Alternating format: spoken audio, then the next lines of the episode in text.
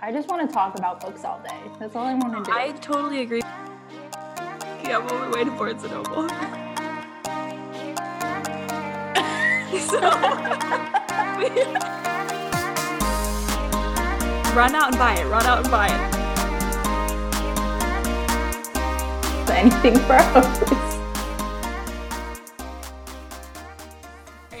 back to another episode of Anything Pros. I'm Vicky. And I'm Jen, and this week we're going to talk about Taylor Jenkins Reid. We're The rip her woman, the myth, the legend. yeah, we're gonna rip her up. We're gonna praise her a little bit. It's Yeah. gonna be all kinds of all over the board. Positive sandwich. Um, let's tell the fans how you were supposed to come to me today. Yeah, so I was planning on coming to Jen today. I was actually really excited. It's been a while. Um, I had to go to training. Hold on, I just have to pause. Look how cute that man is. Is he still on drugs? Because he looks like he's on no, drugs. He's just so comfy. He's so cute. Louis is the cutest thing on this planet. Yeah, honestly, when I was eating my little snacky whatever things, he like rested his head on me, and like my heart, I'll I felt something. I felt something. Yeah, we need to post more Lou on the page. So cute. Okay, so resuming. I was gonna go see Jen today. I had training at work from nine to one, so I was gonna come home, walk the boys, and then go to Jen. And then right when I was about to leave, I saw that tra- like there was no traffic. It was all green, but it kept saying it was gonna take two hours to get to Jen. And I was Which like usually it should be between like 35 to like an hour depending Yeah. on traffic. and usually it's red. So I was like zooming in trying to find the red, but it just said two hours, and so I kept refreshing it, and then my friend called me and was like, "Yo, on my way to Bad Bunny." Bad that's- buddy. That's when I connected the dots because Bad Bunny is playing at Fenway tonight, Yeah, and it's going to be crazy. I know Bad Bunny's popular, but it's something else in mass. Like, it is crazy. Yeah. His fan base here. Yeah, so I recently downloaded Bumble BFF, and it feels like every single person talks about Bad Bunny in their profile. Like, I didn't know that there were like this many Bad Bunny stands. Like, every single girl is like, just looking for a friend to listen to Bad Bunny with. I'm like, oh, I don't know if I'm like right for this. Yeah, it's huge up here. And I also think it's because like we have a huge like Puerto Rican Yeah. population, Dominican population up here, so I think that like kind of adds to it. Um, but yeah, it's huge. And when my friend said that, I connected the dots. Like, oh, that's why it's gonna take so long to get to Jen because she literally basically lives in the middle of the city. Um, and then I was thinking like, okay, even if I get there. I will not get home. Vicky's never gonna make I it would home. never be able to get home. no. That would have been the crazy. I probably would have taken me like five hours to Yeah. or something. He would have been home like the middle of the night. Yeah, so I was like, Jen, I just I can come tomorrow morning, but I cannot come now because Yeah, sometimes it's just like yeah, better to avoid matter. the city. yeah. So Yeah. I told Jen I would come Friday, and she's like, cool. And then I told her I got her a rush. I said not cool. On said, my on my way. I literally threw like a couple of things in my bag and I ran out of there. I, I got like- behind the wheel and I came up here. I'm gonna have to take the ice out of your rush. I'm gonna bring it tomorrow. I She's said, like, don't "No." take the ice out. Leave the ice in. I'm on my way. I sped up the road to get up here. And here you are. And here I am, and I'm not going back. Nope. No way. Slumber party tonight, no, boys. No, we are staying away from Boston today. yeah, I don't even know Boston like that. Who's she? Who is she? Uh, so yeah, we're gonna Talk about Taylor. because in the last episode we mentioned that we I was reading Carrie Soto, Jen had finished it, and we did not like it. No. So yes, I think, like I said, positive sandwich as a teacher. This is important. So let's start off positive. Okay, let's start off positive. Initially, what was the first book you read by Taylor Jenkins Reid? Evelyn Hugo. Okay, and you loved it. Okay, I loved Evelyn Hugo.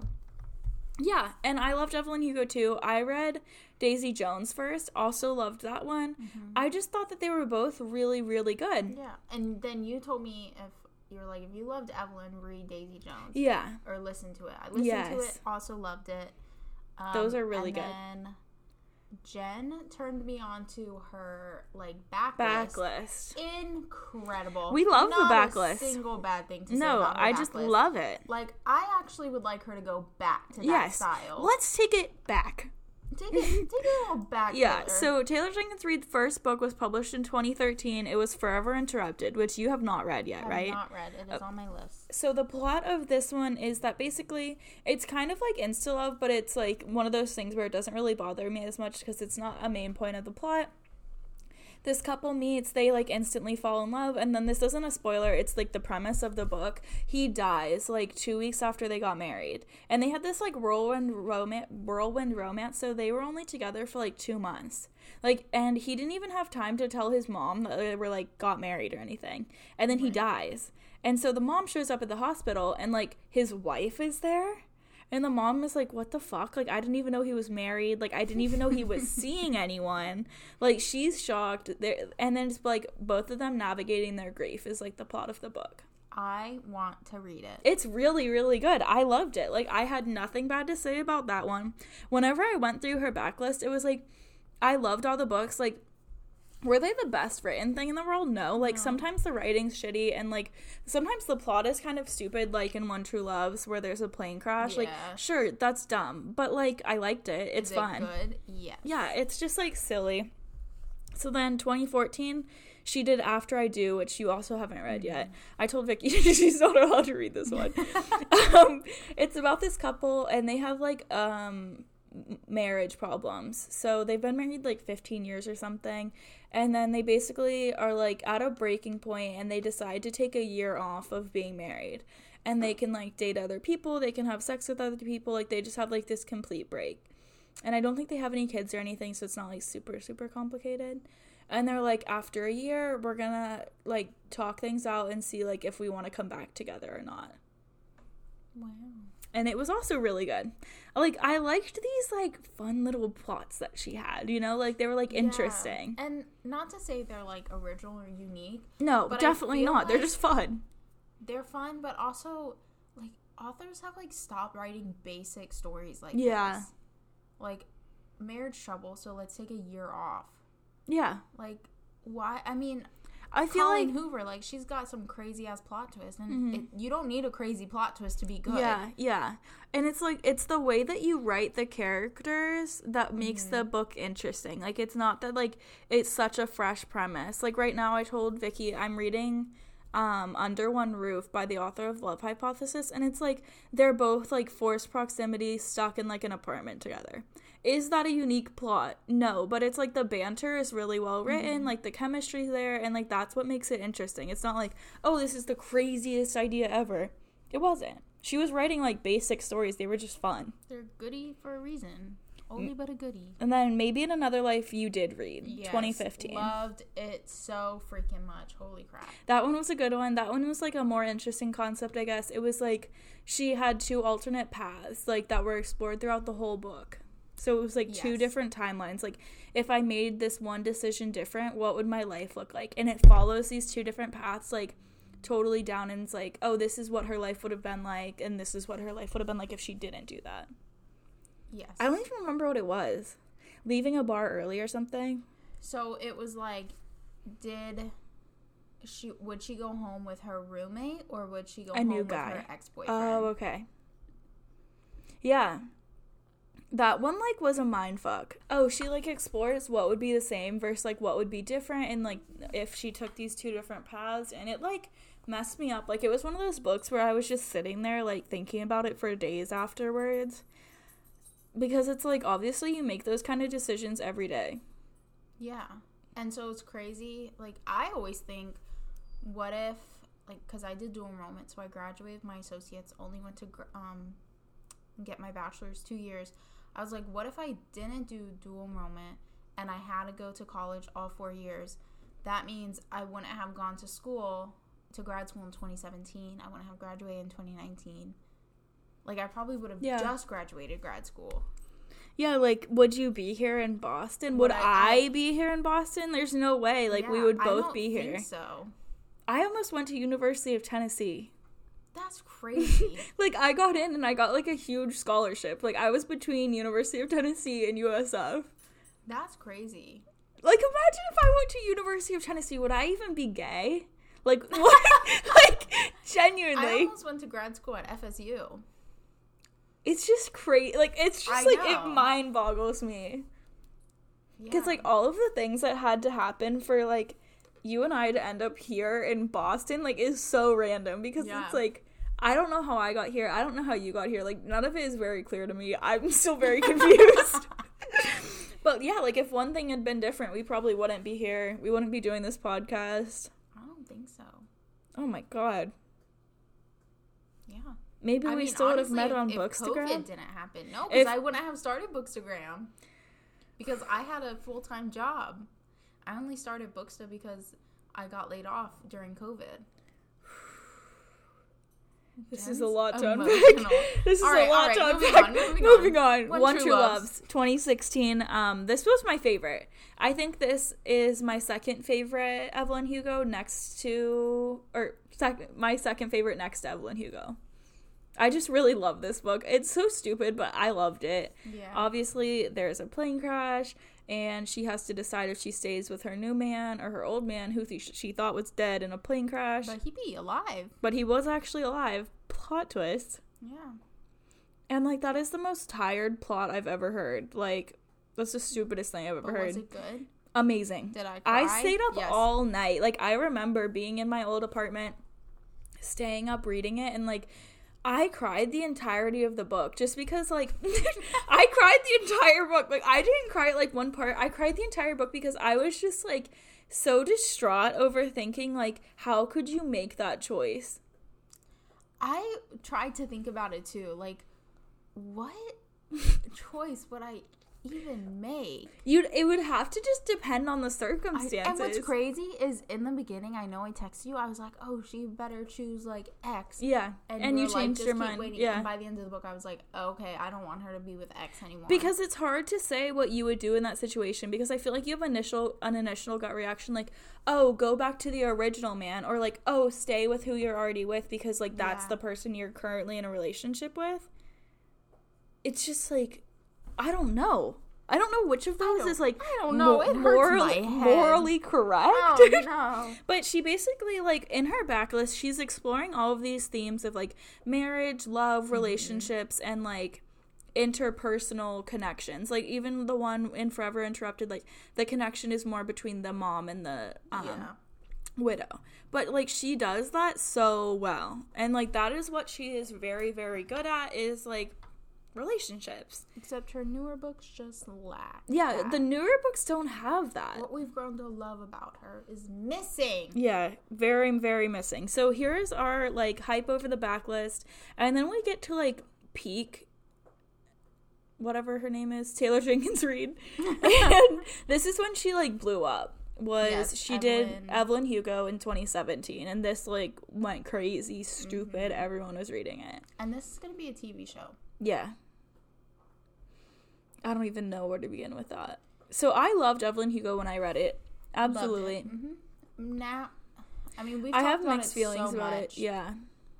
Now, yeah, I feel like I've read a lot of reviews. I've just learned a lot, and I don't think that's a bad thing. Like, you can love a book, Yeah. and a year later, two years later, three years later, like just realize that There were the some things in it. that were like a little fucked up. Yeah. And like it is okay to acknowledge that when I read this book in 2020, I loved it. Yeah. Looking back now, do I still love it? Yeah, but do I recognize There are some some of the problematic problems with it, yeah. yeah.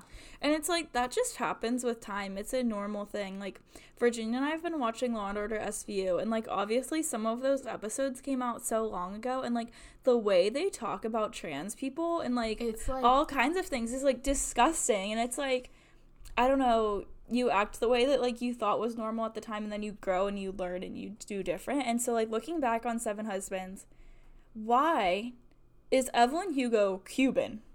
Can we start with that? Why? when Taylor Is white. herself is white. not only is she white, but she's also straight. Like she has said that she's straight.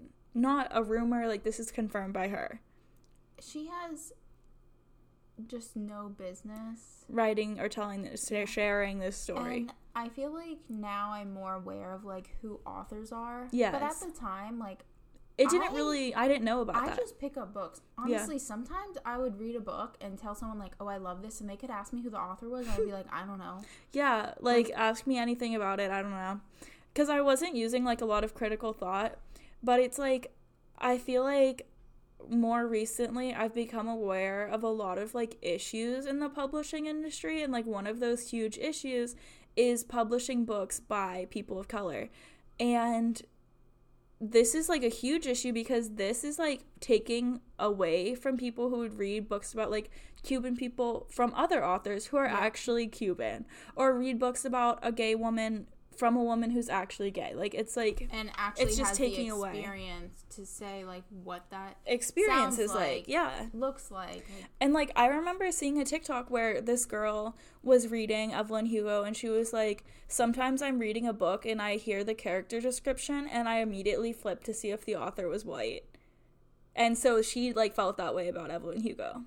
And I feel like mm. that's another thing that like as white people, like we don't always get that. Like I didn't realize like, oh, this description was so like bad or like wrong. Yeah. Because it's just not something I'm aware of. But and when so you it's like go back, yeah. you're like, like I think she described Evelyn with like golden skin or something, and Yeah. it is such a pet It's peeve so mine now, cringy. how like when an author will describe someone as like they're white, they say like, oh, they have like pale skin, mm-hmm. whatever. But when they're describing someone that's Hispanic or black, Yes. they're chocolate tone Right? Like- Nutella. Like they What? Why are they a food? descriptions, and Yeah. it's like they're black. Like Yeah. say they're black. Yeah. Like They'll be why like- are you trying to like, they'll be like dance one around of it? one of the girls is pale and one of them has a smooth like caramel complexion. What? What? smooth like caramel? Like what, what does that mean? What race is that? Like I don't know. And no like caramel. sometimes they're like supposed to be racially ambiguous so that they can like hit multiple check marks. Like I think that may be that's the purpose sometimes. Like for. And I specifically remember her like the way she described Evelyn was like golden caramel. Like I'm like, is no she tan or is she Cuban? Like what she is. Yeah. Tan or Cuban, I don't know. And it's just like me and Vicky found this article with her where it was like, do you think that you should be sharing stories from queer and like Latino women? And she was like, yes and no. And then she basically like danced around the question and said like, it's definitely important to like support authors who are actually queer and Latina. But I am so famous mm-hmm. that I'm gonna share these stories myself. And like this is something that Vicky and I have talked a lot about like throughout this podcast and just like through having a bookstagram and everything. Is like there is a right and wrong way to do representation. And it's like, should you have no people of color in your books? No. Should you have no gay characters? No. But you need to be really cautious about like the way that you do something like that. Like it's a very Yeah, and if Fragile. you're not a part of that population, make them a side character. Yes. Like Rachel Lynn Solomon, she has gay side characters, like trans side characters. She can't speak of that community because Yeah. she is not a part of it and Yeah. she doesn't know the hardships and what it means and what it looks like. So, to add diversity to make people feel somewhat seen in her books, she makes them side characters, friends, family yeah.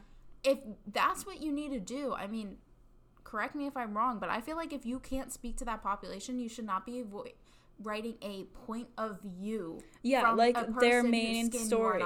Like that was the complaint that I saw like from an actual like Latina woman saying that Carrie Soto was upsetting because like she never even acknowledged like the struggles that come with that in Carrie Soto. Like it was just like this like random note that like oh she's Hispanic. Like it was But never she's even so famous. but it's like she was so famous and like her being Argentinian or like whatever was never like the like a problem. Like it was never like an obstacle and like she never really got like far into that. And look at Serena Williams. Like, she has faced so much Yeah. for being not just a woman in Yeah. tennis, but being a black woman. Yeah. and everyone can see like ha- the hardship simone biles Yeah. like she is not treated like every other gymnast Yeah. she's critiqued more And it's not just because she's good, it's definitely because she's black. Yeah. And so for these huge famous athletes, we literally in real life see Yeah. how they're critiqued by media, Yeah. even though they're incredibly talented. But because of their skin color and their gender, they're very critiqued. But yet, Carrie Soto, Mm-hmm. like, Where's that? they, she never had any issues. Yeah, like all of the issues are with her being called like a bitch and like her personality, but never her race, and she's never her only called a bitch because of her personality. Yeah. It has nothing to do with her being a woman. Yeah, it's just like so irritating. Like never once did she say like, if I was a man, they wouldn't be calling me a bitch. Yeah. Which is like would have been a great line because yeah, Yeah. probably true. But Yeah. she didn't even use her gender as like a hardship. She just said they call me a bitch because honestly, Carrie Soto had the shittiest personality I've ever read about. No, honestly, She you're is ab- the there was no least- redeemable qualities. No. And like I don't even know if she cared about her dad or not. Like it's I not don't bad. think so. Like she was a piece of shit. Literally. And that is why they called her the bitch. Yeah. Like, oh my god. The whole it just like is such a thing. And so But it, I feel like we need a post. Like an interviewer literally says, "Do you feel like you should be doing this?" And Yes she and no. says, "Yes and no. Mostly no, but yes." And basically summarize, like Jen said, I'm rich. I have the platform. mhm. These Hispanic women don't. Yeah. These queer people don't. Mhm. So I'm gonna write their stories for them, Yeah. profit off of them, and she wants to call it like diversity and getting those stories out. It's so What- frustrating. How you could get these stories out is by promoting the authors who write those stories. Yes. That are those people and identify Yes. with their main characters. And like that's what you should be doing. And it's like if you don't know what you should be doing, that's fine. Listen to the community because people have feedback. And like mm-hmm. that's what I sent Vicky some videos from Tomes and Textiles. Like she's Carmen and she has a bookstagram and a TikTok. And she's like also in St. Pete, so she goes to like Tombolo a lot. Wow. Yeah. But anyway, she had shared like a bunch of things and she like identifies with that community and she was talking about how harmful it is and how it takes away like dollars from other books about like Cuban women, Argentinian women because Yeah. there's only so many books that are going to be published about Hispanic women each year. Yes. Like because publishers don't want to have too many Hispanic books. Like it's fucked even up. though there's Yeah. a lot of white books. Literally, as fucked up as that is, that's like what the publishing industry is doing, and like at this point, it's very transparent to everyone who like is involved with it and like witnesses it.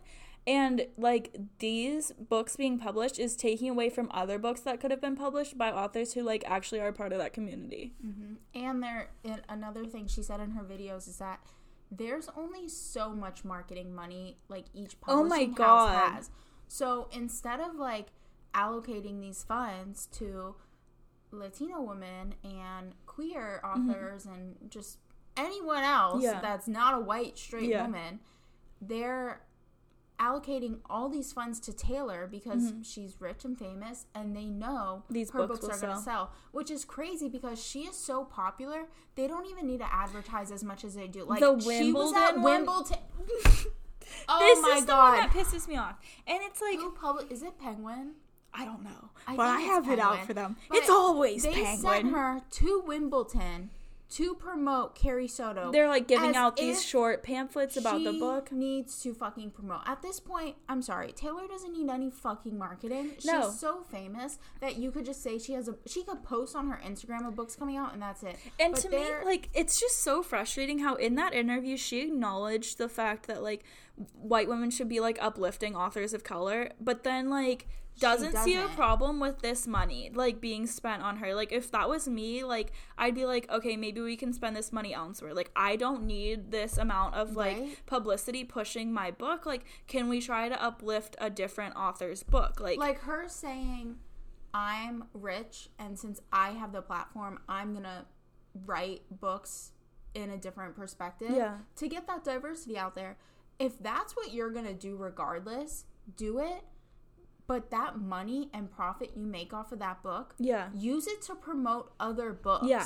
like And like honestly, I usually see her promote other white women's books. Like I don't see her promoting authors of color on her page. Maybe I'm missing something, but like I don't see that from her, I and it's just like either. really frustrating. And I have to like keep comparing her to Rachel Lynn Solomon because she does it right. Like she like I said, she makes the side characters gay, trans, like Diverse, yeah. Very diverse. And she only writes from Her a Jewish woman because that is who she is and who she can identify and with. And we need Jewish stories. So it's like she's not gonna tell something that's not her perspective when like we need her perspective, you know, and like that's what she's good at. That's what she can but do. she's always promoting. If you follow her on Instagram, she's always promoting upcoming releases.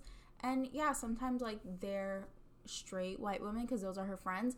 But she she just promoted um "Set on You" by Yeah. oh, like Amy. I think her name. oh Amy. yeah, Lea or something. Yeah. yeah. she's promoting that. And She promotes a ton of stuff that isn't always just straight white women. And it's just like hard because it's like when do you have to like take accountability for this? Because it's like we've talked about like okay yeah a couple of years ago we weren't thinking like this.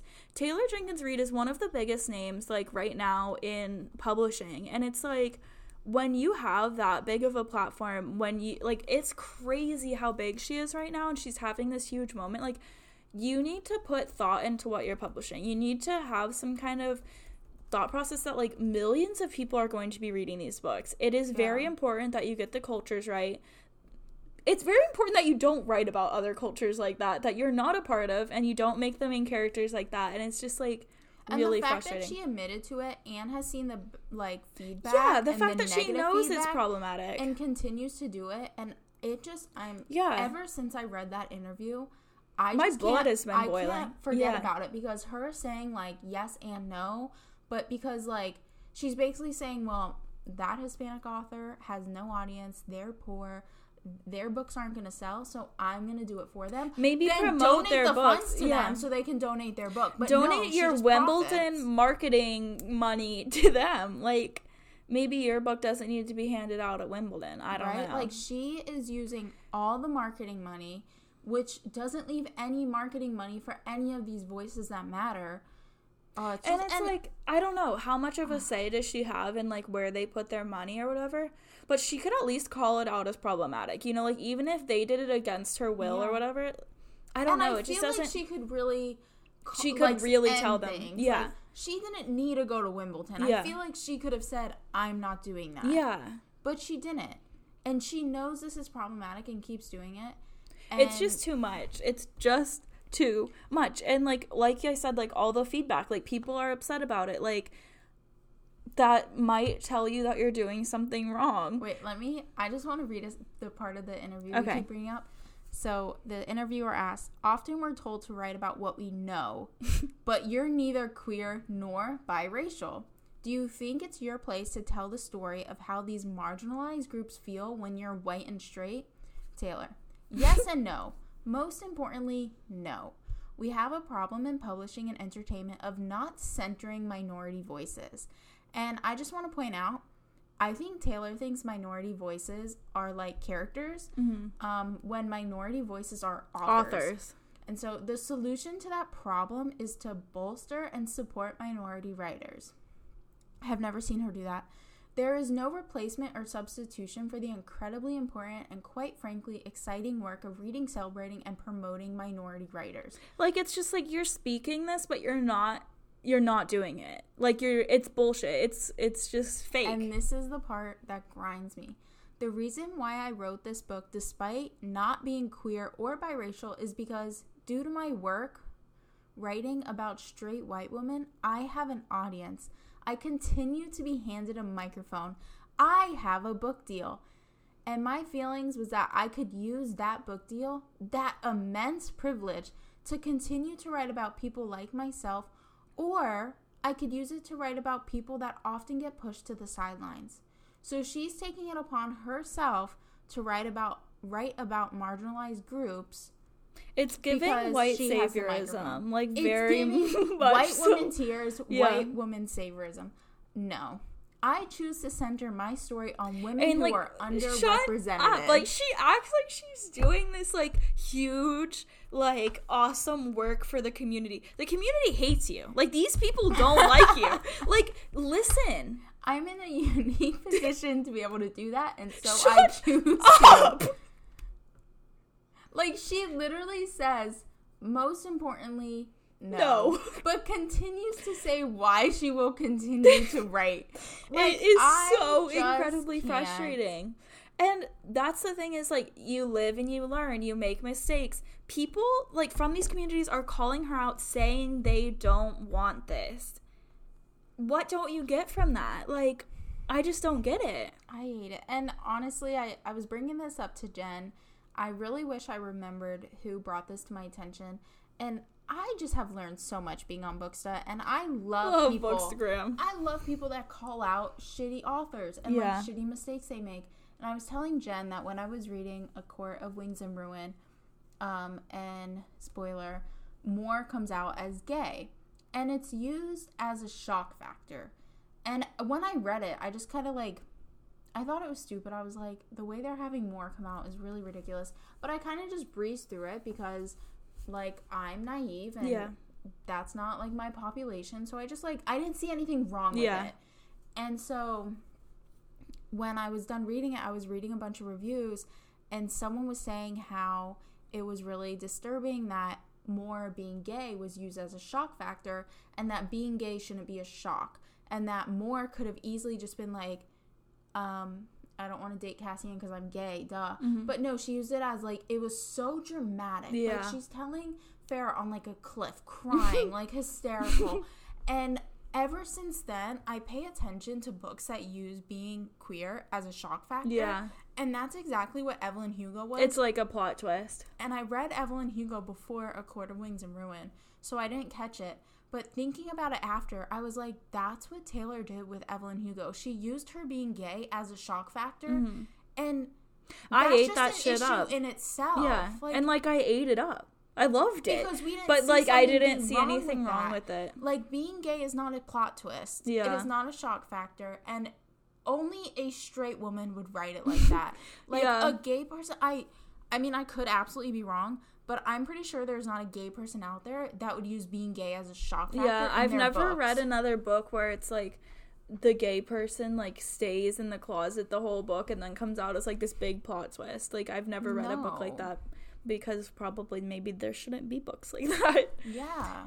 So that's a lot of the problematic things that have been going on with Taylor Jenkins' recent reads. Another thing that um Treat Your Shelves, like Kate pointed out, was the way that like Oh, love Kate. She Love points her. out problematic people. her She's and queen. Charlotte, they're my Yes. favorites because They don't hold back. Oh, also, okay, can we just take a brief break? And I reposted this on my story today. Did you see what I posted about Jennette McCurdy's book? Okay, so it's not that bad. But this girl posted a review and she had like blocked out the cover or she blocked out the title of the book when she posted her review and she was like just a reminder that like I'm never going to tell anyone like what they can and can't post, but like I lost my mom and this book has been like really triggering seeing the cover like constantly all over Bookstagram and like a lot of people commented like I'm really glad that like it should be next. Sometimes it keeps deleting. Like it was there earlier and then it wasn't there and then it was there. I think it was like Alyssa or something. But anyway, continue. But anyway, it was this post and um Oh yeah, maybe I, no, it was today. How weird. Okay. This happened earlier. But yeah, so she had like just the words blocked out, like, I'm glad my mom died.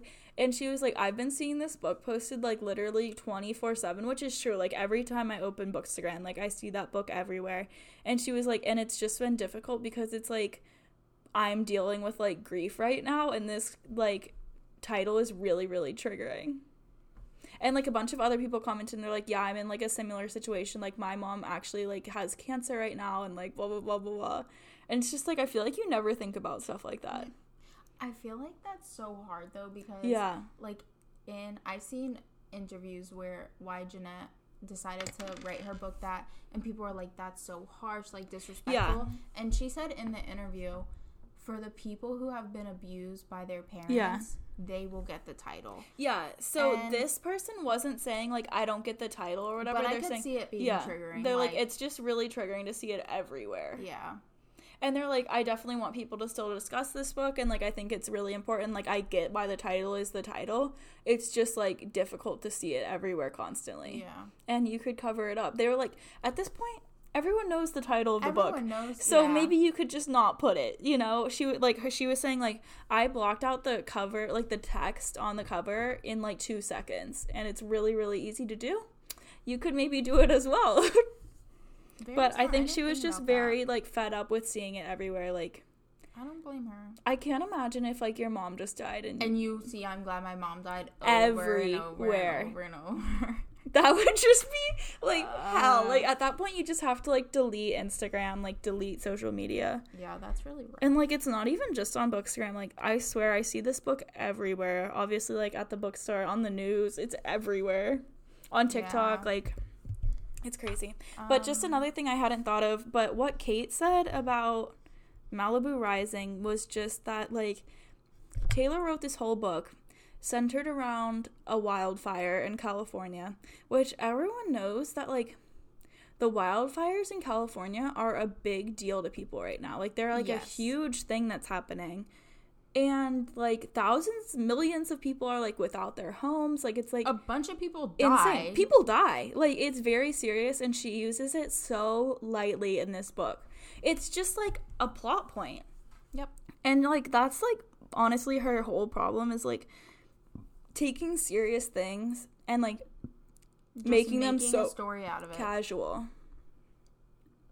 just for profit. Yeah. So that's what she's been up to. And then on top of Taylor being problematic, her books have become shit. Let's talk about Okay. that. We're moving I- on from the fact that they're problematic. I got a lot. To I got a lot to say. say here. They're shit. Like they're Okay. garbage. They're trash. First off, we had Evelyn Hugo, and then we had Daisy, and they had no connection, and it was wonderful. Loved it. And then we get a bullshit spinoff about Mike Rivera's daughter, and I just want to say. I can go a lifetime without Taylor ever mentioning the Revere family in Yeah. any of her fucking books. Like, we get it. Evelyn Hugo was a success. You don't need to trickle it into every book from here on out. I'm fucking exhausted. is so, So, annoying. Malibu Rising was the spinoff nobody asked for. Nobody gave a fuck about the Mick Riva's Ki- daughter. children. And then we get a spinoff of a spinoff called The Lovely Carrie Soto's Back. And if you guys have not read it yet, It sucks. Carrie Soto is the woman that slept with Nina's husband. She Yeah, was so it's mentioned by name in Malibu Rising. They did call her Carrie Soto, Mm-hmm. and she was having an affair with like Brian or Tom, whatever the fuck his name was, Brandon. Brandon, I don't know. which Nina's husband. yeah. He was having an affair with the famous tennis player Carrie Soto. So Carrie Soto is a spinoff of a spinoff. And again, Enough. We Enough. get so much Rivera mentioned in there. There's actually like Carrie is dating Brandon, Brian, whatever his Yeah. name is, in the book. Like we Yeah. get a very detailed version of that relationship. And then she says like she mentions how she knows he's married to Nina. Mm-hmm. And then she's reading a book, guys. She's on a plane. that was downtime. so annoying. What book is she reading, Jen? She's reading Daisy Jones. I have serious beef with this woman. Like she is just so full of herself at this point that I'm like losing it. Like I personally just like hate inserts like that or like self promo, whatever you call that. Like the character is reading another one of Taylor Jenkins Reid's books. I never thought when I first read Evelyn Hugo and when I first worked through the backlist that I would like despise this woman this much, but Yeah, I, would genuinely have to keep despise her. about it. I despise her. like write something new and this is what jen and i were saying that her backlist go back to it Yeah, It literally. so good Literally go there back. no connection between these characters She was writing from her own experiences. She wasn't stealing the stories of marginalized people. Mm-hmm. Like, what? but now Enough. she is now we're getting spin-offs no one wanted She's including could care- Spanish in her books. Like, you don't even speak Spanish. That's so Oh insulting. And and someone It's not your um, native language. who's the tiktok person Carmen, Tomes she and was saying how the spanish was like unedited or something Yeah. like I enough don't is know. enough. Enough is enough, Taylor. It's just ridiculous. I'm like a Taylor hater right now. I Yeah. hope maybe she goes in a different direction. And I just want to say that like you can love an author. Jen and I have been very like We love her books. Like her. One True Loves, we love it. We read everything, even when like we both knew Carrie Soto. Like yeah, luckily whole- we both got it for free, which I feel I honestly really good about it. the tennis trope. I'm over it. It was it's stupid. Outplayed. It's overdone. I'm just so fucking bored. I feel like I've read a hundred. The romance was blech. It was so dry, so romance- boring. Uh, I could care fucking less about Carrie I don't care at all. And I just It was like slow burn to the point where it was s- slow boring. yeah. Slow. There was there wasn't even any burn. no, nothing was was burning just slow. except Malibu. And oh my gosh, I felt like I was in a time loop.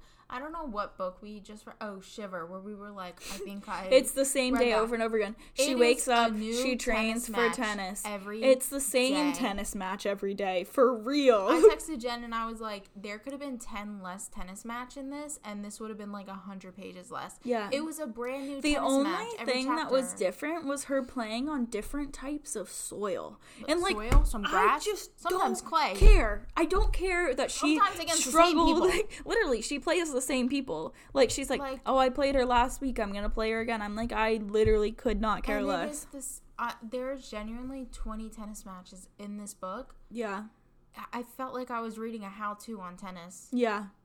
I know more about tennis than I ever wanted to know. Against my will. Against my Holy will. shit. This tennis has been shoved down my throat. Yeah, Jen and I did not like Malibu Rising, and we did not like this yeah. book. And, it just gets worse. Like Malibu Rising was bad. I didn't love it, but like this one is definitely the worst one yet. It's just I hate it. I've seen people give positive reviews to it. I've seen people give five star reviews to it, And- and, I think they're brainwashed by the That's what I Taylor Jenkins. Reid. I can't fault these people because it took me a while to like recognize problematic things Yeah. that I'm just now seeing in books. But again, you can love an author. Like they could be your like ride or die author. yeah, But you can Rachel Lynn Solomon. That sometimes Can you suck. imagine if Rachel Lynn Solomon po- like released a new book and it was just like really problematic? It would break my heart. It to- would break to- my heart, But I would have to be honest. Like yeah, Jen and I love Colleen Hoover. yeah. We will be the first ones to point out how problematic her Yeah. books sometimes are and how and how like shitty the writing is sometimes Yeah. like when she kept putting fucking whipped cream and cherries, cherries in the and coffee. coffee. that was like colleen i have to call you out there that is the stupidest shit i've ever heard that crossed a line like it may not be racist but you cannot be was putting- wrong. it was wrong it was there's there's Like- right and there's wrong please point out your favorite authors and like what they're doing that's problematic. It's Yeah. how they learn too. you And can't it's just like- blindly love someone. Yeah, so it's like first there's that where it's like it's you need to call out authors who are problematic, and then it's like also it's just like people have different opinions. I think that like if you like this book, I think that's a little bit weird, but I like people like different books. Maybe you play tennis, maybe you love your dad or something. I love my dad, but I didn't care about this father daughter relationship at all. I didn't care. And the reason I didn't care about it is because she was such a fucking bitch to her dad. Like Literally, put some he deserves better. on your dad's name. Yeah, He tried so hard. yeah. And he kept telling her like maybe tennis isn't the most important thing in the world, and she would just like go feral. Feral. feral. Absolutely feral. it was so stupid. Oh my god. I hate you, Carrie. I'm gonna be honest. Yeah, I Carrie Soto. I remember thinking like, oh, maybe I'll buy like a hard copy of Malibu Rising because I just wanted to have all the books. I would never buy a copy of Carrie Soto. I would not be caught dead if I found a copy on the street. I'd leave it there, like dead ass. Like if I found a copy at one like for one dollar at Goodwill, I would not buy it, and that is No. crazy to me. But I do have to say, if you are going to buy like Malibu Rising, Evelyn Hugo, Carrie Soto, try to get it secondhand so that way Yeah. the money doesn't go to Taylor. At least like buy it from an independent bookstore if you're Yeah, gonna buy it if new. If you're gonna buy it new, support an independent bookstore. Yeah, but try maybe Facebook also buy a book that's like actually about the Latina community. Like, write read a book about like a real Cuban woman, Yeah. buy a Cuban woman. Like, But I know we can't stop people. There's Taylor Listen, diehards. we have like we it. have like five listeners, so like everything we said here today, is it gonna make a difference? No, no, it's not. We're just yelling into the void. like. We're yelling into Yeah. the void about how mad we are. I always if we can't stray people from like reading not reading problematic books. So if you're gonna do it, at least just don't support the fucking author and get Yes. it secondhand. Yeah, please Borrow get it From secondhand. a friend. Like, Yeah. do not keep giving Taylor money for Carrie Soto. Give it to someone who's actually Hispanic, Yeah. Latino, queer, like not a straight white woman who does nothing with that money but profits from it and is probably in her big ass house. She makes me hate being a oh white my woman. gosh, I hate it. I hate it here. Yeah, I Charlie feel hates like it too. I feel like next episode we should really recommend some books by marginalized authors to just compensate for all this Yeah. time we're giving And her. And I'll put some in the little bio of this episode. Yeah, maybe we We'll should do like a recommendation reel on because Instagram. um Carmen she posted oh, some really not- good she recommendations. a lot. So yeah, we could repost um we'll repost her like reel onto the Instagram so you guys can see what we're talking about and who we're talking about because she has some really great posts Yeah. um that are really good and obviously she's in Tampa. You guys want more Tampa content? Tampa. So, Tampa. yeah. That's really it. That's all I got. I'm heated. I'm hungry. Yeah, I'm ready to go eat a Caesar salad, Some fries and a glass of wine. Me and Vicky really want Caesar salad, fries, and wine. And basically, this was my idea. So I don't know if Vicky even wants that. it but- sounds great though. Yay! All right, we ready to uh, wrap this up? Yes, please. All right. Please like us, please. We like to be liked. Yeah, like we really crave attention. Uh, follow us on Instagram. We're at Anything Pros Pod. I'm at Vicky's Bookshelf, Vicky with an I. and I'm at a broke bookworm, and I'm actually like rapidly losing followers. Um, I was at four thousand. I'm at three thousand nine hundred and ninety-two now. So I was I. at 6,000. Can I just bring mine up? because I'm not posting. And for all you bitches that unfollow people who don't post, we're busy. 5,700. I lost three hundred followers. yeah, in like a year. Damn, that's wild. Yeah. Yeah, Y'all so that I don't we're post, we are really losing followers. So if you guys want to try and offset that, I'm sure all of you guys already follow us. But You tell your must. How else friends. would you find this podcast? Tell your friends. We're we're cool. We don't post, so We don't post, but we, we might. do post on our stories. yeah, and we might post one day. Who's to say? I don't know. Yeah, up in the air. Right. Anyway, goodbye. Bye.